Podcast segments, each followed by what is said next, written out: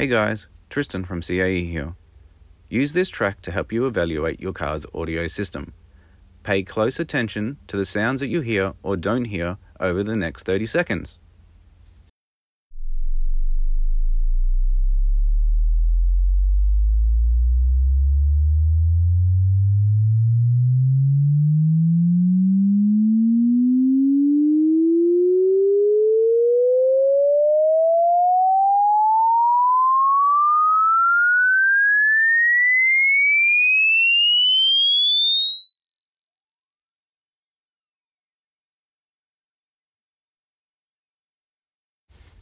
Now, if you didn't hear anything for a few seconds at the beginning of that 30 seconds, that means your system cannot reproduce low frequency signals.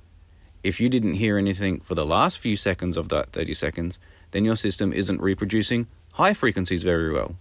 Stay tuned and we'll talk about those issues on the next episode. Bye, guys.